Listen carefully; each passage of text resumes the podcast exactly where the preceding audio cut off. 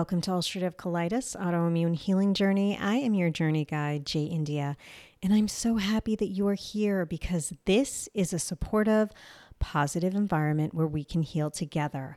Please note, I am not a doctor or health professional in any way. If you would like to attempt something mentioned in this episode, please consult your doctor or mental health professional first. Today, we are discussing CIRS treatment, my appointment with Dr. Peg, and what are MARCoNS. First of all, I am back, you UC mofos, and I missed you so much. I am, I hope I am, a wealth of information, or maybe I'm not, but you decide. Before I get to the content, I would like to read two Apple Podcast reviews that I love. The first is from Ranchero Joe. Great podcast for someone with UC, five stars. Jay India does a great job sharing an uncut version of what it is like to have UC. I have learned a ton. Thanks. And then the next one is from Chris N. Wilson. Great info and support, five stars. Great resource for those with ulcerative colitis and is a great support when going through a flare. Thank you so much, Joe and Chris. Love to you both. And because you gave me good karma, I see many green hearts in your future. Before we start the content of this episode, I want everyone to remember that CIRS is chronic inflammatory response syndrome. It is when the body cannot drain toxins like a normal person. So you have a one time exposure to mold, a tick or spider bite, bad sushi, and it gives you CIRS. 25% or more of the population has the CIRS gene, and experts are now thinking that it causes most autoimmune disease. To receive the best information possible on CIRS, please go back and listen to episodes 40, 41, 42, and 43. In August 2023, I had my initial consult with our resident CIRS doctor, Dr. Peg DiTullio, who you can hear on episode 43 of this podcast. I actually did an in person consult. So I drove up to her office in New Hampshire and I got to meet this lovely human in person. It was a bit of a coincidence because my Australian friend was visiting and she wanted to see her friend in New Hampshire as well. So it just worked out that way. But my following appointments will be over Zoom. A few weeks prior to the appointment, I had done blood work 11 vials of blood, people. I felt lightheaded at first, but then I was fine. I would recommend to get this done at least one month before your initial appointment because the lab still did not have all my results back at the appointment, and I do have all of them now. I had filled out a long and detailed intake form, which is great. I love, don't get me wrong, love telling my life story. so, between the intake form and the blood work, Dr. Peg had a lot of info going into that appointment, which I very much appreciate because when you meet, for example, with a gastroenterologist at your first appointment, don't expect anything because, first of all, they don't ask much and they can't do anything without a colonoscopy. So here I like it because there's so much information for the first appointment. So with the money you're paying, which is not cheap, you're getting a lot of really good protocols and information right from the get go. Additionally, I have been working with her daughter Ruth, who is a CIRS health coach and she's great too. Please keep in mind if you are interested in working with Dr. Peg, she is now booking new patients five months in advance, but you can start the process by working with Ruth. I felt that Dr. Peg was extremely thorough, and I told her that the binder was tough for me. I'm using an all natural binder to rid of the toxins, but it's extremely powerful. I ended up switching binders, and the second one gave me UC symptoms because it had bentonite clay, and I don't do well with bentonite clay. And this is something that is my fault because I should have just read the ingredients instead of automatically switching and I would have caused myself I would have uh, well not caused myself I would have it would have been a better situation because of that bentonite clay, I now have leaky gut again, which I, I, guess I always have leaky gut, right? We always do, but now it's really apparent again, and I'm working on that issue because of the bentonite clay. So I switched back to the original binder and it's going fine. I do like this binder because it firms up my stool and I have a lot of green hearts. As I said, I don't want to say the names of the binders because they can really just F you up and I don't want to have that responsibility.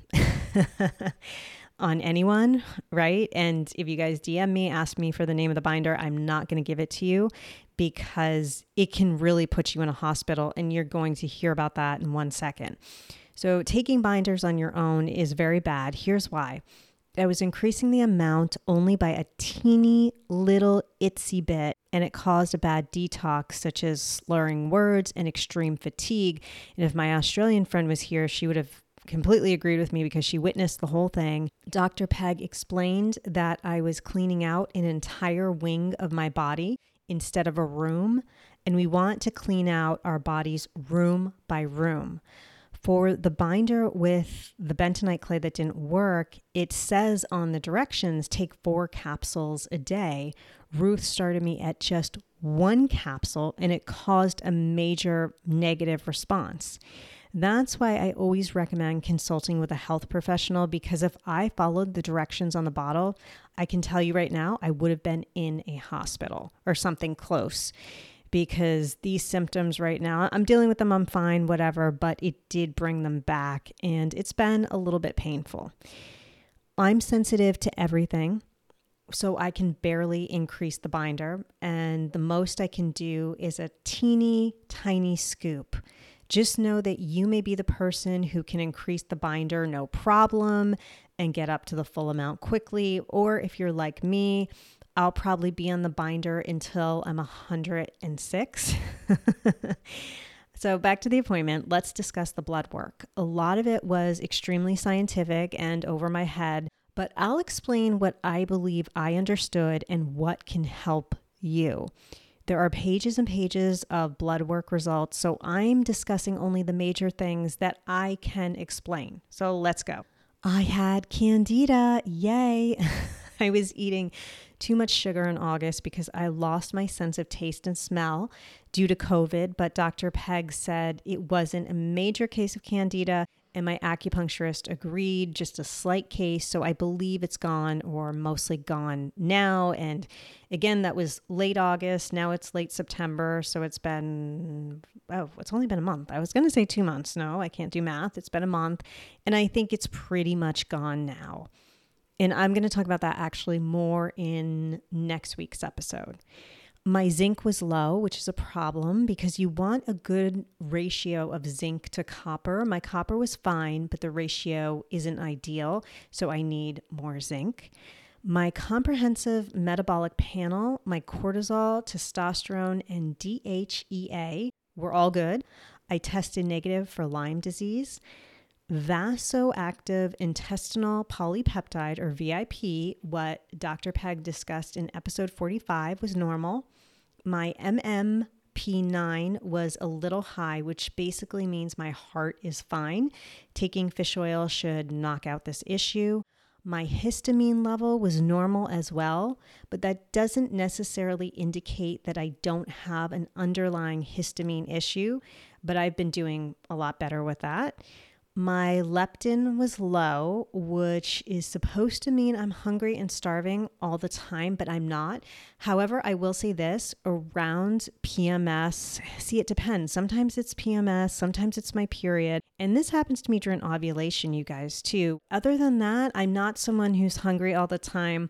When my Australian friend, came here, she said I eat like a bird, which I don't think I do, but she said, no, no, no, you hardly eat compared to a normal person. But I'm not saying that in a good way. I'm not saying that in a in a negative eating disorder way. I think I do eat more than people realize, but a lot of times people just don't see me eat. I think that's why. My VEGF was low, but normal range, which means I'm not creating as many new blood vessels as is ideal. Human transforming growth factor, or TGF, is high, but as Ruth explained, not crazy high. The TGF is the inflammatory marker. So as I use the binder, the TGF should decrease. Now, let's move on to the big ones. These are the ones that uh, separate, I like to say, separate the women from the girls.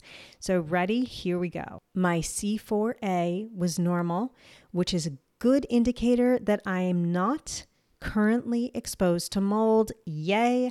I talked to Dr. Peg about the drier climate in which I live, how my house does not have a basement, crawl space, central air, or carpeting, which are all places mold loves to grow. Here is the big one I have low MSH, which is alpha melanocyte stimulating hormone. this is also hard to say. MSH is a group of hormones produced by the pituitary gland, hypothalamus, and skin cells. According to bodyecology.com, MSH regulates many other hormones and plays a role in inflammatory responses and immune defenses against microbes. Low MSH may increase susceptibility to fungal infection from mold exposure, as well as symptoms like chronic fatigue, chronic pain, insomnia, and sexual dysfunction. MSH plays a key role in the processing of the protein gliadin in the intestines, with low MSH leading to increased inflammation and intestinal gaps remaining. So there's your leaky gut. Low MSH is known for causing leaky gut, and from what I read, could be causing UC. This is why knowing your MSH level is crucial in CIRS. Now, I want to say something else about low MSH. Apparently, it's a big deal with insomnia as well. And I notice I have four, I would say three to four nights a month where I do not sleep well. I sleep, but I don't sleep well. It either takes me forever to fall asleep, I only get four hours of sleep, or I only get six hours of sleep. And I'm kind of in this in between state where I'm sleeping, but I'm not sleeping. So I'm not getting this deep, restful sleep. And for me, that always happens either it's during PMS, during my period, or right as my period's ending. And I can never predict when it's going to happen, but it does happen. And I believe this is because of my MSH level. I had an interesting discussion with Dr. Peg. As you all know, in 2021, I had a life threatening UC flare. And you know what? Now that I say it, I realize it's been two years yeah, it's been two years because late September 2021 since I had the UC flare.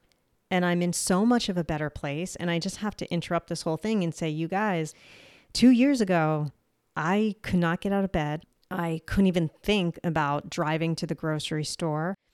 I was not eating, I was not drinking, I was having 50, that's 50 colon spasms a day at my worst. And look at where I am now. So, all of you out there with a flare, trust me, once you have the knowledge that you hopefully get through this podcast and other sources, you will be on your way.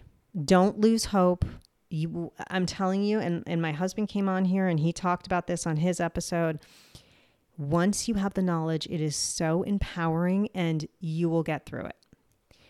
So, Dr. Peg thinks that that 2021 flare could have either been a UC flare or a cytokine storm. So, when you research cytokines, it's so confusing. So, let me break it down. From my understanding, there are good cytokines, which are anti inflammatory. And then there are bad cytokines, which are pro inflammatory. When she was saying the flare was a possible cytokine storm, she means the bad pro inflammatory cytokines were invading my body and taking it over and causing horrendous inflammation. This low MSH is common with CIRS, but as the inflammation in my body decreases, the MSH will rise along with other hormones that should rise along with it. And I believe, hopefully, guys, and I will keep you posted on this, but hopefully that will alleviate my three to four nights of bad sleep a month. And I've been thinking of adding melatonin and tryptophan because I've heard that works really well. And I'm going to talk about that next week. Sorry, a lot, a lot is going on next week as well because right now I take an herb that works. I would say 60% of the time it's not strong enough. And then I also take tart cherry to sleep. And because I'm having this leaky gut issue right now, it's not sitting well with the leaky gut. So I think I'm going to move to the melatonin and tryptophan. If I do, I will tell you how that works. Because I have a low MSH, that usually means I have toxins in the frontal lobe of my brain called MARCONS. I'm going to spell this for you M A R C O N S. And the O is lowercase and the rest of the letters are uppercase. Let's talk about MARCONS. According to SophiaHealthInstitute.com, MARCONS is multiple antibiotic resistant coagulase negative staph, as in a staph infection.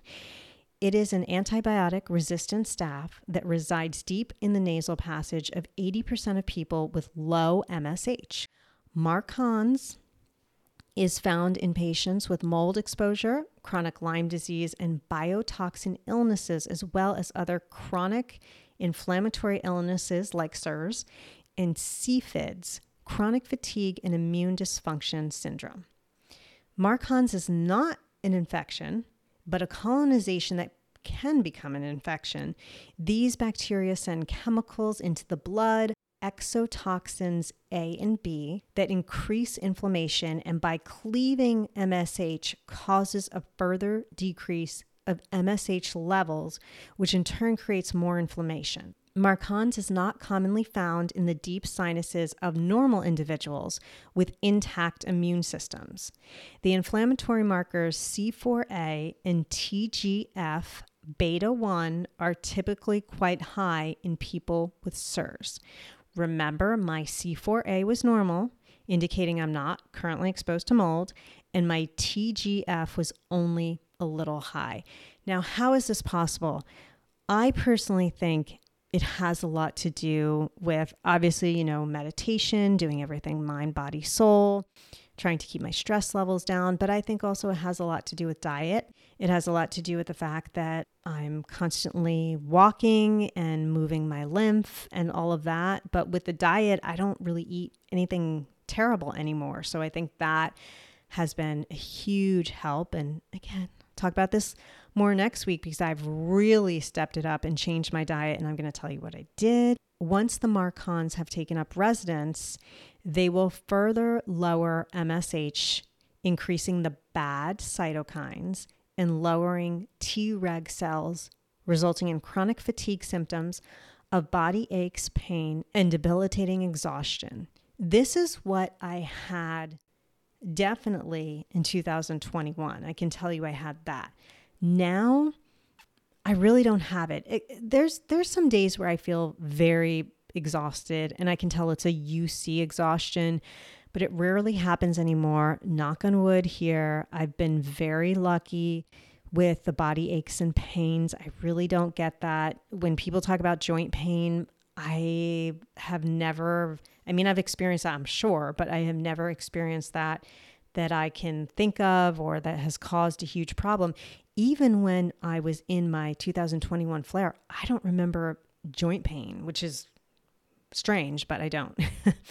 in addition, hormone imbalances, mood swings, leaky gut, alternating constipation, and diarrhea, lower melatonin, poor sleep, and low ADH anti diuretic hormone are the result of low MSH. Okay, so I want to talk about the last one because the low ADH is a big deal. If you are someone who drinks a lot of water like I do and is constantly peeing, cannot hold your water in, a lot of times that is a sign of low MSH. I use these electrolytes called 40,000 volts that I buy and I put it in my water and that helps my body absorb the water. But just know that if you're someone that pees all the time, you may be dealing with a low MSH. And I have been noticing that as I've been using the binder, that I have been able to drink a lot of water and not be running to the toilet all the time. I still have to go a lot, but not crazy amounts. MSH protects the mucous membranes in the nose from colonization of MARCONS. Fungal exposure, chronic Lyme disease, and biotoxin illnesses deplete MSH, therefore leading to colonization of these bacteria. Staph coagulase negative becomes multiple antibiotic resistant due to the formation of a biofilm which protects the bacteria from the penetration of the antibiotics. So, what does that all mean? I'm completely fucked. No, I'm just kidding. I'm not. I have not tested for Marcons, but I imagine they're there. I imagine they're deep in my nasal passages. If uh, if 80% have it, I am probably unfortunately in the 80% and possibly in my front lobe, which is not good. This is why I'm using the all natural nasal spray. It's called Xlear. Uh, the original one, you guys, not the extra strength, which has the pepper. Which, what did I just say? which has the pepper or capsicum, and you can buy it at any pharmacy. I will say this about Xlear. I do get a couple weeks of small seasonal allergies in the fall, which is now, and they've only lasted several days this time. And I believe it's because of the Xlear. We are seeing if the Xlear helps first. If not, I will have to go to VIP nasal spray, which Dr. Peg discussed in episode 43. And that shit is no joke expensive. It will cost a minimum of $250 a month. And she explained to me how it's stored. It has to be refrigerated at all times. So, let's say you work, or you travel a lot for work, or you fly a lot, you're going to have to be taking that thing in a freezer on the plane, in your car. So, that's why it's kind of a pain in the ass, too. So, we're seeing if the Xlear helps. And uh, if it does, then great. If not, then I guess I'm uh, just spending a fortune. In the appointment, I was also given the VCS test or vision test that indicates CIRS, and I passed it. That means I don't have a long way to go for healing, which is great. And I think from my results, that's pretty obvious. I will say, of course, the one thing I have to really think about is the MSH. My goal is to make sure that that MSH is higher and yeah. But other than that, I, I feel that, hey, I'm, I'm close to there. I'm not there, but I can see the finish line. I am on a protocol of the original binder, the nasal spray that I just talked about, omega 3, zinc picolinate, and a couple of other herbs via my natural doctor or my ND, Jessica Johnson, who is in episode 45. I've added L glutamine and digestive enzymes to my regimen because the second binder caused leaky gut and UC symptoms, which I already said. So I'm getting back on track and I'm almost there. Last night wasn't great, but I've actually been doing really well. but you know, that kind of stuff happens. My good friends ND recommended for low MSH to do cold therapy, as in end your shower in cold water. And oh, oh my God, that's a weird way I said that in, in cold water. I see it's my Jersey accent. I have a hard time saying certain things, and water's one of them. Okay, there we go. And that sleep is absolutely vital. My next steps are taking a Marcon's test, and I'm also getting a brain scan to see if there's any damage, which hopefully there's not. But I will talk about that more in the next episode because the next episode I'm going into the brain a lot more. I will meet with Ruth in a couple weeks and then with Dr. Peg in December. I would like to talk about the cost just so everyone is aware of how much this CIRS treatment is currently costing me all prices are in US dollars. Because almost all of that blood work was covered by insurance, it cost me $81.51 out of pocket between blood work, appointment fees, the binders, herbs, vitamins, and protocol fees, and health coach fees. So far, as of September 2026, 2023, this CIRS treatment has cost me $952.30. Dr. Peg is sensitive to cost, so you can discuss the options you'd like to choose with her. Just know that I'm getting the full workup of everything, so I'm on probably the much higher scale. I understand for some that's a lot of money out of pocket, and for others, it's fine. I started this process on June 9th, so the upfront costs aren't cheap but it's also your health. Overall, I feel great about my results, though they were far from perfect. I think we know that. But I've changed a lot since August, uh, which is only a month ago, but I have and have acquired some amazing insights and knowledge, which of course I'm going to be talking about next week. I also feel good about the protocol and where I'm going. My body is healing slowly and I can feel it. On the next episode, I will discuss the pre Alzheimer's protocol and how I have rapidly turned around my neurodegenerative disease symptoms. If you have gained any knowledge, insight, or comfort from these episodes, please support this podcast, buy my UC ebook, my meditations, and donate. All the links are in the show notes. In my household, when we have a perfect shit, you know, when it slides right out of your body, it's a perfect color and solidly formed, and you're so proud of yourself that you turn around the toilet and go, wow. We call that a green heart. I wish everyone a green heart day.